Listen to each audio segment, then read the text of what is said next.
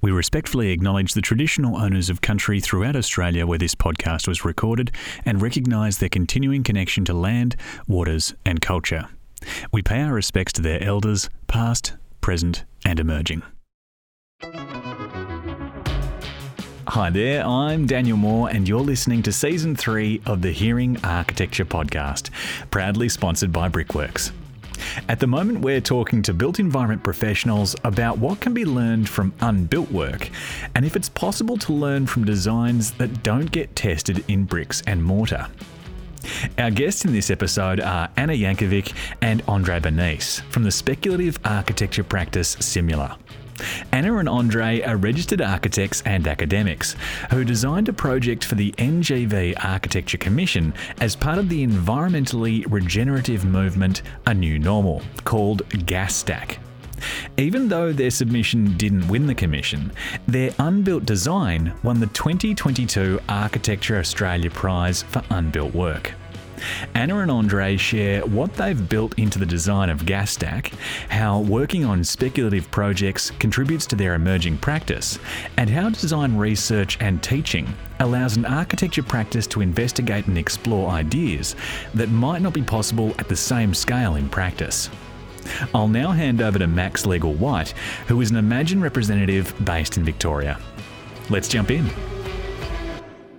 Welcome to another episode of Hearing Architecture. My name is Max Legal White, and the topic of this episode is unbuilt projects. We'll be talking about what can be learned from projects that don't get built and from speculative architecture projects which are intended to convey ideas. To discuss this topic, we have Andre Bonis and Anna Yankovic, who are the directors of Simula, a practice currently working on architecture, research, and academic projects in Melbourne. Their gas stack submission for the NGV Architecture Commission won the 2022 AA Prize for Unbuilt Work and was shortlisted in the 2021 NGV Architecture Commission. Welcome, Anna and Andre. Thanks, Max. Thanks, Max. Yeah, thanks for having us. No problem.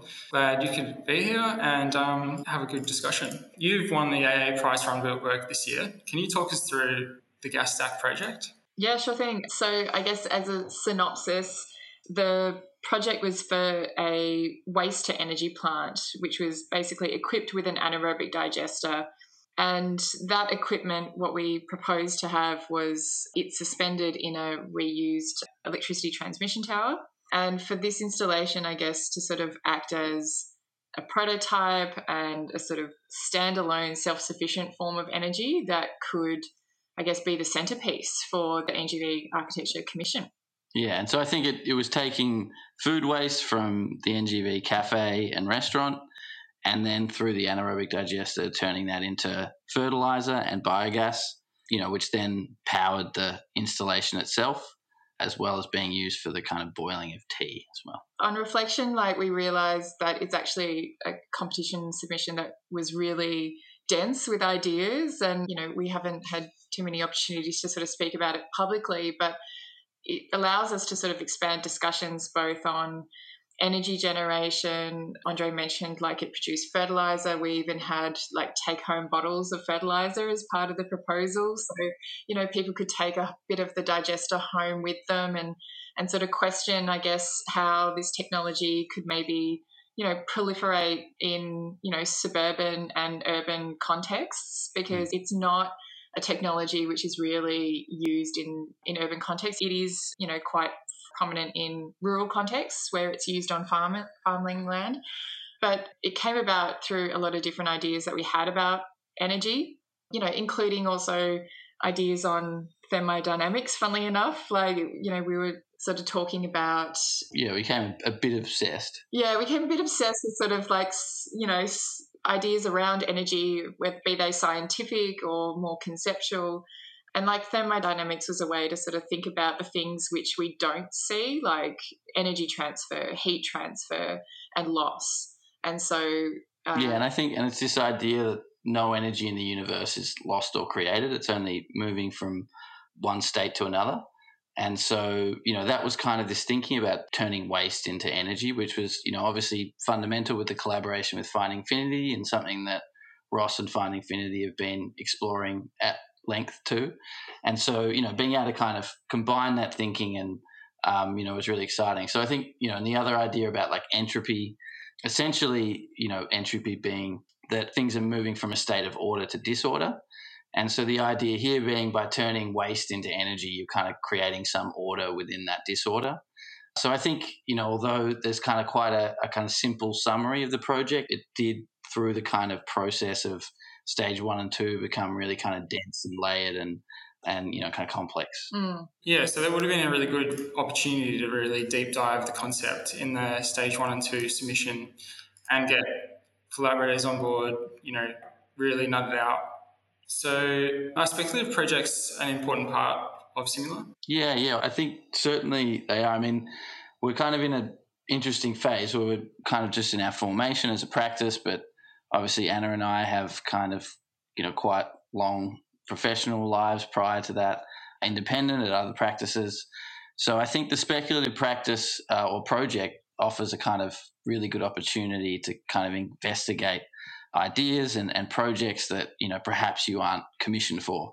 And so I think you know ultimately you know we see the speculative project as integral to the way we practice because architecture you know as we can kind of appreciate is quite hard uh, and, and, slow and very slow at times. And so I think the speculative project just offers a way to break that cycle mm. and to kind of challenge the normative modes of practice.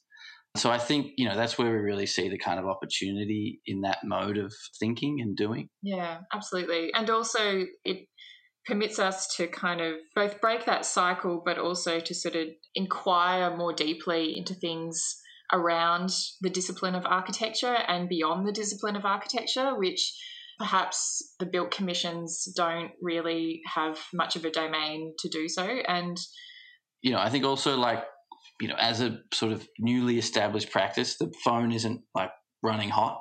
so the idea of the speculative practice too to lead to a sort of unsolicited architecture that you can kind of create the project you want to do mm. uh, through that way of working, I think is something that you know we haven't quite solved yet, but is something that we're interested in and and certainly trying to explore.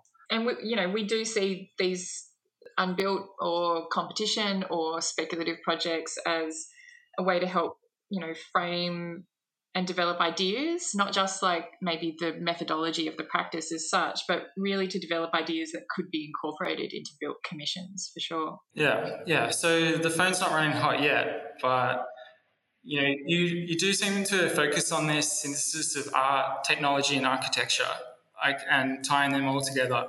It's like pushing the built environment through that angle. So is that a driver for a lot of your projects? I think certainly. I think I mean we do kind of quite enjoy, you know, the generic and kind of really first principle elements of architecture and doing the humble project. So we certainly like to do that alongside some of these, you know, more exploratory art technology based projects, you know, where we get to work with Finding Infinity and Tommaso Navenia Reid, who's the artist that work with us on NGV. And so we kind of like sitting or exploring both those sides. That, you know, we're still working on a kind of lean, domestic project for Alton ads, you know, where it's keeping things as kind of clear and succinct and sort of with a figurative clarity. And then, you know, allowing these speculative projects to infiltrate in certain aspects to those projects in, in whatever way they can. But I think it's nice doing both, I think. It's, yeah. You know. And I guess you know, further to that, like we've got a really diverse range of influences, uh, which is why, you know, as you say, these you know art technology architecture are kind of melding for us because you know we look both within and outside the discipline. So we're looking to be influenced by different mediums and and other disciplines you know be it yeah the art the object whether it's like mundane and generic things or it's you know cultural and historical events and movements or a change in the technological paradigm and you know certainly NGV picks up on the fact that you know we are in a bit of a paradigm shift within the energy sector and that architecture potentially has a role to play in that as well. So, yeah, we are constantly kind of like collecting these things that intrigue and interest us. And yeah, it's sort of, it's nice when also we can value the opportunity to work with others that are outside of our discipline or, or maybe just alongside our discipline, let's say. It's not so much that we sort of see these things as siloed, but rather, you know, they're kind of just all, it's sort of this, an expanded field of, of practicing, I guess. Mm. And I think probably what led us to this mode of practice, you know, although Anna and I haven't been practicing together for, you know, much beyond the last year and a half, we've been in the design studio teaching together since probably seven, eight years ago. Yeah. You know, I remember actually um, Ian McDougall's tribute to the late Peter Corrigan, where he presented, you know, 10 lessons. One of those lessons was sort of teaching makes culture. And so, you know, it was basically a point about it like any young architecture firm worth its salt must do some teaching in the design studio, yeah. which is like not explicitly what we plan to do, but just I guess, you know, where we found, you know, that initial common ground, you know, after studying together. And that's kind of led into this kind of mode of practice where we're split between those kind of two worlds. Mm. So kind of collecting ideas through studios and speculation through projects like is this how you go about approaching competition and like generating ideas through this or are there other ways that you go about approaching a competition? I don't think we see sort of approaching say the competition brief as too different from approaching a commission brief. I think it's still both can be explorative. Both we would probably approach from a bit of a first principles basis where like we don't really come to these things with assumptions. And i guess we we do relish the ability to question the brief always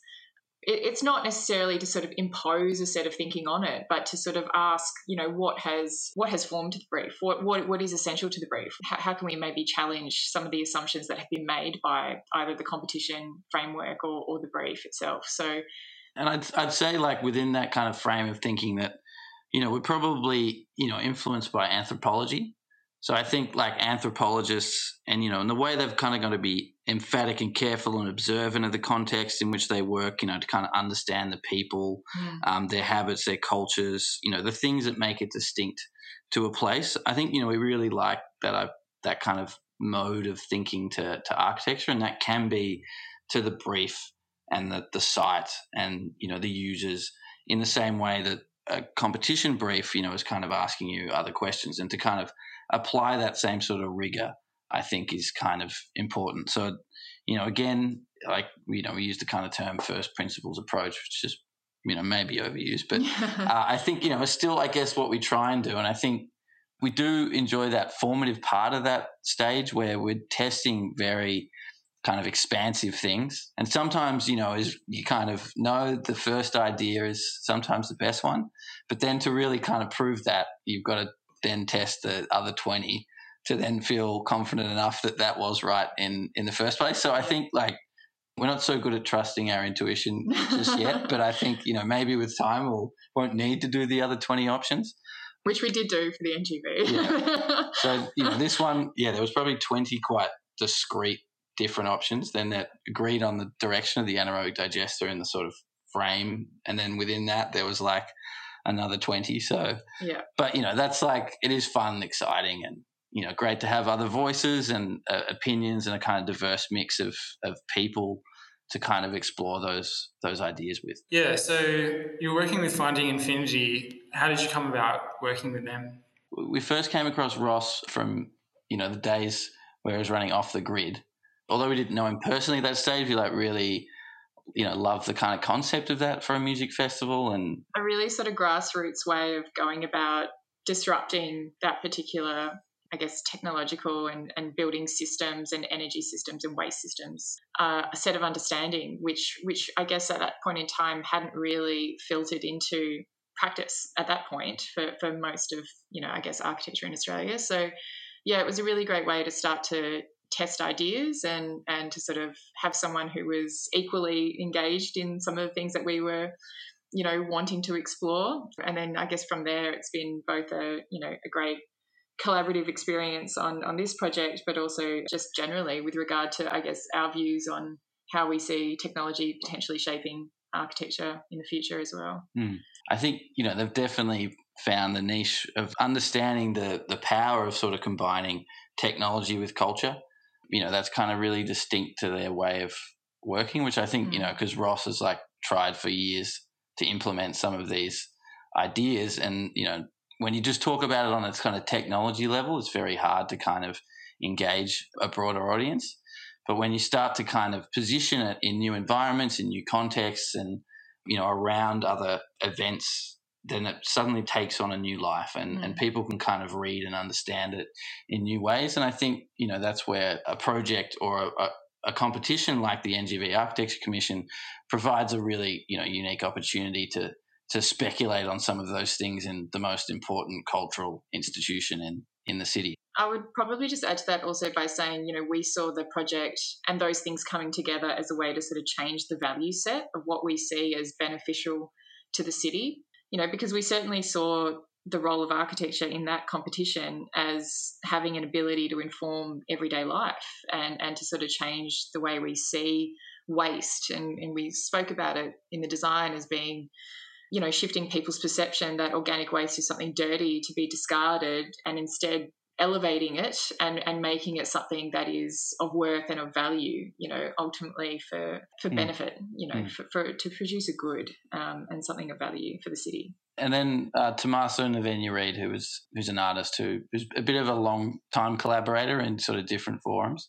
Yeah, and he he kind of brings another kind of dimension as well. So mm you know, we enjoy the projects. Like, yes, there's sort of technical and kind of programmatic or uh, aspects that you know we really need to define and be clear and, and sure about. And then, you know, we do also enjoy the conversations, the more expansive conceptual conversations that, you know, we kind of have with Tommaso, where, you know, that's where the idea starts to really kind of take on a new life and, and new meaning. And so I think, you know, it was really fun. And he's like incredible with film as well. And, you know, we had to set up a film studio in our lounge room because we're in lockdown. And we were producing the uh, 20 minute presentation video for the NGV yeah. uh, panel.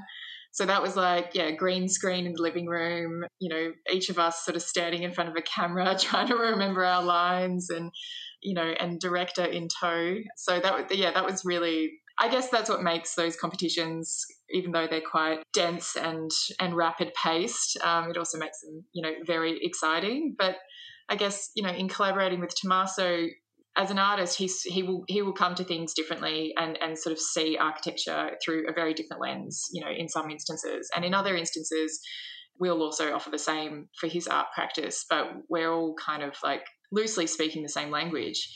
And so I guess with film, you know, and I mentioned entropy earlier, the ability to maybe see heat transfer. He had the sort of fantastic influence in setting up a sort of thermal imaging camera that would you know survey the installation during its lifetime and and so you would enter the great hall and first be sort of confronted with this sort of heat map of the installation before you actually enter the garden space and I think that that way of sort of seeing and thinking about architecture really also inflected the project for us in, in a really good way mm. as well. And he made us watch the film Heat, which we hadn't actually seen, believe it or not, uh, a few days before we had to submit, which was quite important because it has a quite an amazing like heat imaging scene. I don't know if you've seen it, Max, but oh, I haven't seen it. No, no. Yeah, so it's, it. you got to watch it, and definitely you watch it for this particular scene where they're doing the infrared heat imaging, and it's um yeah, so it definitely found its way into the project as well. yeah, that movie was great. That presentation video um, was really entertaining and also, you know, covered the whole scope of the project. I would recommend that everyone goes and watches it on Vimeo. we better make it more public. Yeah, um, we'll put it on the website. yeah, the full version. Yeah. So you mentioned in that architecture as an apparatus, and that I think really ties into the technological art architecture component of it and it becoming a beyond a shelter and it becoming something else that influences and the built environment and culture. So rolling out that idea, like would you envisage the idea of the gas stack project to be rolled out through the built environment?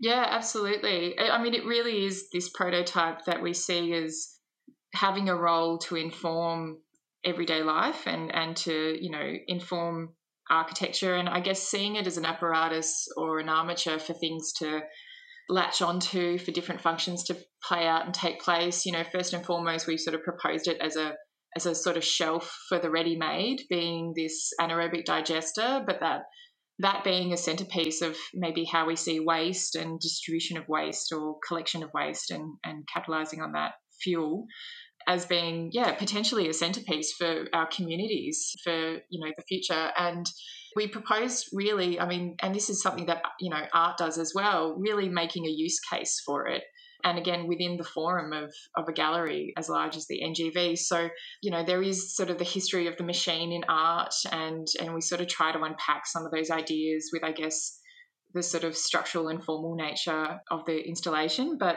it's definitely something that we sort of see to be, you know, adapted, reused, and and you know, many who maybe have sort of submitted for the NGV in the past would know that the NGV ask for the afterlife of the structure to be considered, and we definitely saw this as a kit of parts. It's, it's definitely something that was able to be broken down and pop up elsewhere or i think we described it as like the lunar lander that's just sort of landed in the garden and you know might you know literally fly off to another location it's sort of it is this idea that um, architecture is not a finished thing it's adaptable and it's versatile enough and agile enough that maybe yeah it can sort of service other parts of the city and other buildings and mm. um, and become a center point mm. um, for other locations yeah and i think and you know ross kind of often talks about this is that the anaerobic digester as a sort of piece of technology is actually pretty common yeah. and normal uh, in agricultural and rural settings but it's it's not really something that's made its way into the urban environment. And you know, we were interested in the kind of history of sort of industrial edifices in the city, the gas stacks, the transmission towers, all these things that kind of provide us the utility that we need. And, you know, for whatever reason, we seem kind of more protective of, of that environment, not allowing those types of forms to kind of infiltrate the city again. So it's like the project definitely saw itself like rolling out in multiple sites, but also like introducing this technology to a context where it haven't hasn't been taken up. And you know, it is still commonplace that we hide systems and machines in buildings within the architecture. It's concealed, not not revealed, and so those sort of more concealing devices are, are, noticeably absent because we just want the sort of framework and, as you say, this armature to be the thing that people consider as being a part of our discipline and and an important area that we need to maybe reconcile for the future as well. Yeah, it just designed itself. we just took the walls off. Yeah, we just took then, the walls off. there it was. Yeah. yeah, it showed us all the things we take for granted and cover up. Yeah. So the contribution of Finding Infinity, do they contribute a lot? Um, I mean, research and design and or in testing anything? Yeah, absolutely. I guess you know we sort of had to test some of the parameters of the system in rehousing it in this structure. You know, we we were relatively, I think, familiar with how it worked and you know, so the start and end process. And I think as a result, you know it's well integrated as a concept but as a as a sort of piece of machinery you know we needed to know how much input versus how much output we were going to be able to produce and yeah and was, was the inflatable big enough was the inflatable big enough we did like there were probably 20 iterations of what volume and size and shape that would take and mm. and you know Ross understands, you know, I guess from a maintenance point of view, he was actually even keen to set up his office in the NGV garden and, and just like spend his days monitoring the system and, and sort of, you know, interacting with it. Yeah, I think we were all going to basically live there for for six months and make sure it was working optimally the whole time. Yeah, but I mean that's also part of I guess the way it was going to play out as a sort of a more performative installation as well, because you know it gets fed every day with the waste that's collected from the NGV, that biogas bag. We were able to sort of use the gas from it. We sort of proposed that we had like a billy boiling tea in the bottom section of the of this structure, mm. and then we had the the two trolleys that represented the sort of start and end of the process. So we had one trolley that would fly off and collect the food waste from the cafe and the restaurant, and then a second trolley that was the serving of tea. So it was a sort of start and end of that process, you know, which was, you know, kind of nice to tie that in. And then we, you know, something that didn't quite make it into the presentations. we had done some initial designs for the outfits that the people pushing the trolleys was going to wear. Yeah, they're all going to be in like these sort of like slightly fluoro high tech uniforms, sort yeah, of jumpsuits. Um, we were quite excited, like quite in the kind of constructivist vein. We were pretty excited about that aspect of it. That obviously didn't make it, but yeah. So I think you know, and so finding infinity, like it was kind of all integral in kind of everything. The discussions of the kind of mood, uh, you know, as well as a sort of technical volume discussions of just you know how much waste will produce how much fertilizer and how much kind of gas. Yeah. Uh, you know, how much electricity can we generate? Do we have enough to power the whole thing, or will we have a surplus? Will we have not enough? So I think, you know, what became interesting in that discussion too was just that kind of relationship between production and consumption, Yeah. which is kind of becomes fundamental to the installation as well. That you kind of explicitly read, you know, how much is being produced versus how much is being consumed. Hmm. Yeah, I like the concept of it being able to, you know, kind of change local government area almost or suburb, you know, it being taken down, reinstalled somewhere else, be a, a source of community gathering. And also, yeah, energy, food, warmth. Yeah, and I mean, we, we were collaborating with AusNet as well, who were going to be donating the steel components from a disused transmission tower. I think initially they were like, "Do you want a whole transmission tower?" They're like. 50 meters high and we're like no no no just a little bit. We we've only got so much to fit into the ngv but they were so excited because their, their transmission towers they, they manage the network so they're, they're moving our energy needs. And so they were like yeah we can move electricity or why not? And one of the transmission towers could be used for gas in the future. Who, who knows? Like or biogas i should say from food waste specifically for an anaerobic digester. But Mm. they were quite excited by the idea so we were having some really great discussions with their engineers as well Yeah, and they were really excited because I think normally a decommissioned transmission tower just goes to scrap metal, Right. you know, and they, you know, they're impeccably designed things, like Mm. engineered to be as as efficient as possible material wise, yeah to be able to like sustain the kind of pressures of the power grid and the wind load and et cetera, et cetera, just like water accumulating on the on the wires. So there's this whole incredible set of engineering and thinking and care that goes into the production of it.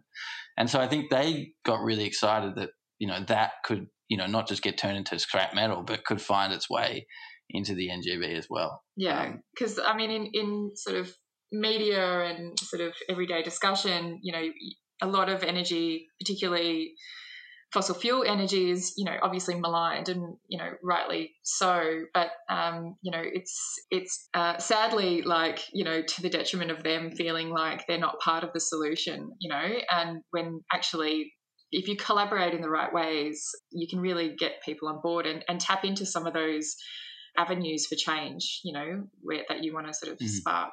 And I think actually just like talking through the project again, and because we're in lockdown when we were talking with them, so it was all over Zoom and things. So I think it's actually like in this that we should actually fire up that conversation again Yeah, yeah. because it, like it was you know really good to have general excitement from you know all parties. So we just have to find a a, a willing host Well, this it. goes back to your point about the unsolicited project. It's Yeah. like you're just you're just right, waiting for the right conversation. I think you have to chase those down.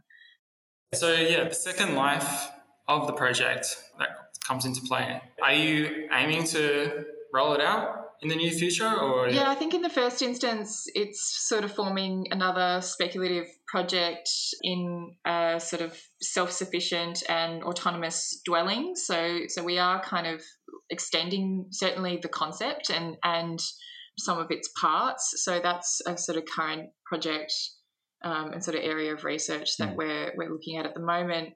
But yeah, it, it, it was proposed that it could be recommissioned or, or decommissioned and, and reinstalled elsewhere. We had a potential new client who would purchase it and take it on.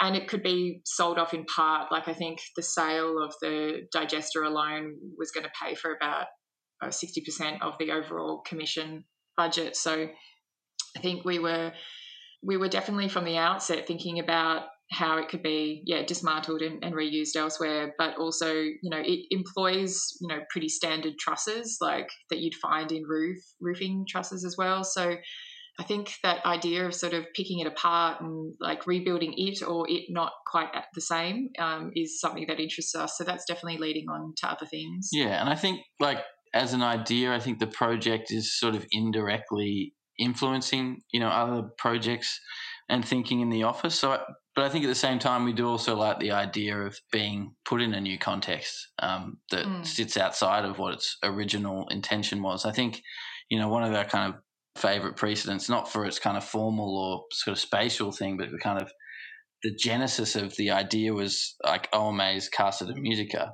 You know, originally the uh, OMA designed a house in Rotterdam. I think it was the Y2K, Y2K house in about yeah. 1996. Very particular client, had a very particular kind of brief, and it led to this kind of idea of the house being centered around this big void. And then I think the project went on ice, much to the dismay of the sort of office. But then, um, you know, they were invited to a competition for the Casa de Musica in Porto in '99, and then basically translated or transported that idea, both formally and conceptually, uh, to that competition and won it. So it's like a kind of really interesting example of how I guess you know those projects or, or, ideas can kind of find new homes, and I guess architecture isn't completely defined explicitly by the site and the context, and that you know you can kind of find things to kind of project onto them and, and look at those conditions and arrangements that they sort of create. So I mm-hmm. think we'd be very open to, mm-hmm. to transporting yeah. it somewhere else. Well, that's the, like a research element, I guess. It opens up other avenues, more projects. You know, you can apply it to other briefs, and then testing the idea through various forms. So you mentioned your university teaching and running studios. So that's also been a pretty big part of Simula and also generating ideas and research through those forums? Yeah, so I'm associate lecturer at RMIT Architecture, and Andre's you know taught there as a sessional teacher for for many years as well. So yeah, we used to teach together, and now we're not allowed to teach together. yeah, basically, no, no, that's not true. yeah, it's been a very, I guess, particularly the design studio, but you know, we teach across other subjects. Myself across, you know, history, which I coordinate a subject of, and and professional practice as well. And Andre, you've sort of taught across professional practice. And I think being engaged with the university has definitely allowed for, you know, deeper inquiry into into some of these things where you know one foot outside of the profession you're able to sort of approach things from a different perspective at times and and critique them as well perhaps you know at arm's length. But uh, you know the design studio particularly whether you're teaching at a bachelor level or a master's level is you know such a rich terrain and you know because you are framing the conceptual ideas that the studios sort of formed on it's really fantastic to sort of see how students approach those as well. And andre's past studios also in collaboration with jean marie spencer have looked particularly at coal as an energy source and sort of architecture and infrastructure that has come off of that you ran a number of studios on that for a few years. And that was, you know, fantastic to sort of observe. And, and my studios have sort of been looking at adaptive reuse and buildings that have sort of fallen into ruin, you know, car parks, buildings that have been, you know, struck by fire, like the Glasgow School of Art. Like, how might we, you know, reread or reassign meaning and use and value to these buildings, uh, which you know could be readily used in in our built fabric. And what if we had to use them? What if demolition wasn't an option? Is sort of something that I you know contend mm. with in the studio space. So, and also that you know architecture sort of operates at a different time scale. That mm. buildings most often outlive their client and their original program, and that that's a kind of assumption that we kind of make that you know when we're designing something it's for a particular client mm. and it's for a particular use when often buildings are kind of outlive that life and i think you know that's what's been quite interesting about the development of your studio where you're kind of recalibrating that time scale and kind of thinking beyond that and so once you start to ask those questions that actually the client isn't the client and there's a sort of meta client there that the project or the building is ultimately going to serve and, and live beyond those immediate needs, then yeah. it starts to ask other questions. And I think, you know, like ultimately for us, commercial practice, you know, the one thing, obviously from our experience, it's, it's not good at is it, it doesn't sort of allow you space to kind of experiment, to get things wrong, to to, to, to, try things. yeah. You know, you're always kind of working to the clock and there's delivery deadlines that you're always trying to meet. And, you know, importantly in the delivery of projects, which is sort of fundamental to our practice, but at, at the same time, it, you know, commercial practice doesn't allow that space. And so I mm. think that's, you know, why the sort of design studio has been formative for us as, as a way to kind of find that space within the profession. Yeah, that sounds like a good synergy. Andre, you're going about looking at energy use and you know different ways of doing that out in Morwell as well, for instance. And then Anna, you're looking at speculative like reuse of buildings and repurposing and future clients and briefs. So I guess that does, you know, tie back into the NGV entry. Do you reflect on that much, or is it more like a subconscious thing that this is happening I'd love to say we had it all figured out and we were just following a path predetermined. But I think, you know, we're we're still finding our way through this and trying to, you know, as a practice understanding where we sit.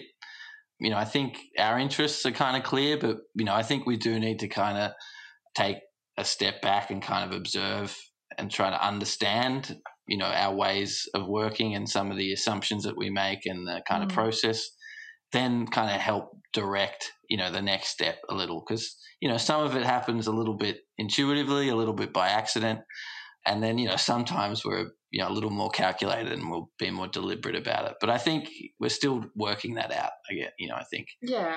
And i mean we've been in practice for i don't know 15 odd years and we've both had like really diverse professional backgrounds. But i think one thing that we sort of now coming together, you know, as Simula is that we sort of see value in the fact that we haven't sort of specialized in one area of practice you know? Like we, we've done we've worked across most sectors. I, you know many years on residential projects commercial projects institutional projects. And as andre was saying you know architecture is hard and slow. These these projects span years in some instances.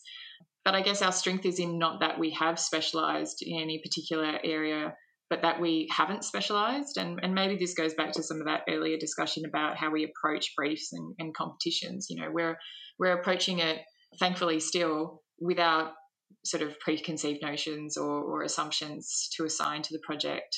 And I think, yeah, for the time being, that's that's still an exciting, uh, formative terrain to to to be in. Yeah. Yeah, I see this kind of research element being able to tie this into Simula and then, you know, the kind of next step of pushing architecture's advancement.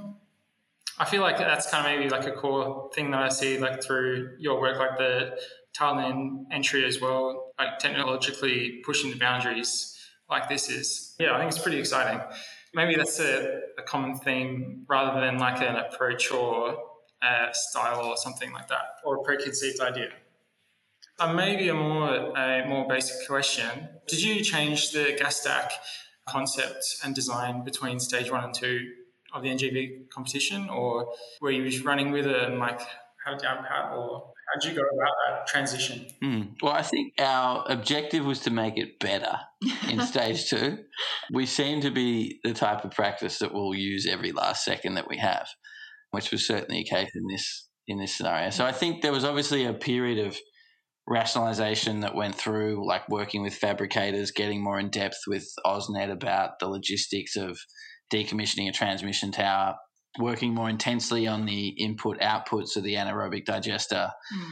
and then, you know, obviously trying to make it stack up financially, which I think, you know, for everyone that kind of enters that commission, you kind of want to use every dollar, but you've got to make sure it's it's under. So I think that was, you know, the most challenging part because I think you know what our submission had that most don't have was a kind of you know working machine which kind of costs a certain amount so we kind of then didn't have as much afforded to the rest of it. But obviously that was fundamental to it. So it was probably ended up being about a sort of 50-50 split between the machine and the working machine and the sort of armature or the the apparatus or the architecture. So i think that was a kind of definite thing and that was like you know working through like how how could we most efficiently assemble and disassemble it how can we kind of touch the ground lightly so there aren't any kind of heavy foundations for it. we know, didn't weight. need to break ground. We could, yeah, work with sort of plate footings, basically just on the existing paving. Mm.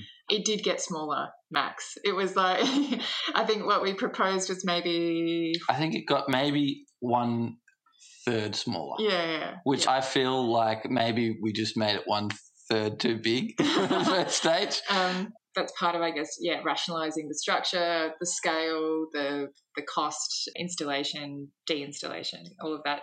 But I guess the short answer is the idea didn't really change. It was more that we were just able to sort of delve into those layers and just work through, I guess, the um, methodology for for how it would come about. And I, I would say that it was it was fun, but it was also again quite hard. You know, a lot of technical things which are all like really good to work through. But I think it was over Christmas break.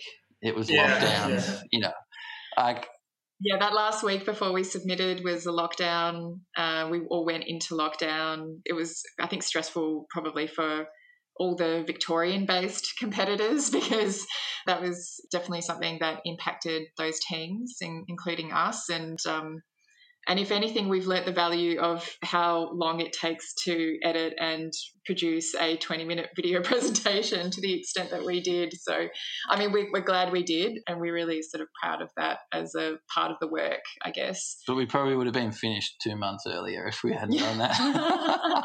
Yeah, it was pretty brutal in those times, and also you know trying to collaborate very difficult. I Mm. think during those lockdowns. Yeah, I mean, collaboration's a it's a great idea, but it isn't always easy, particularly when you've got diverse opinions, and that's why you do it because in the end of the day, the final outcome is richer for it. Hmm. But like you know, collaboration, you know, is a it is a process. It does take time.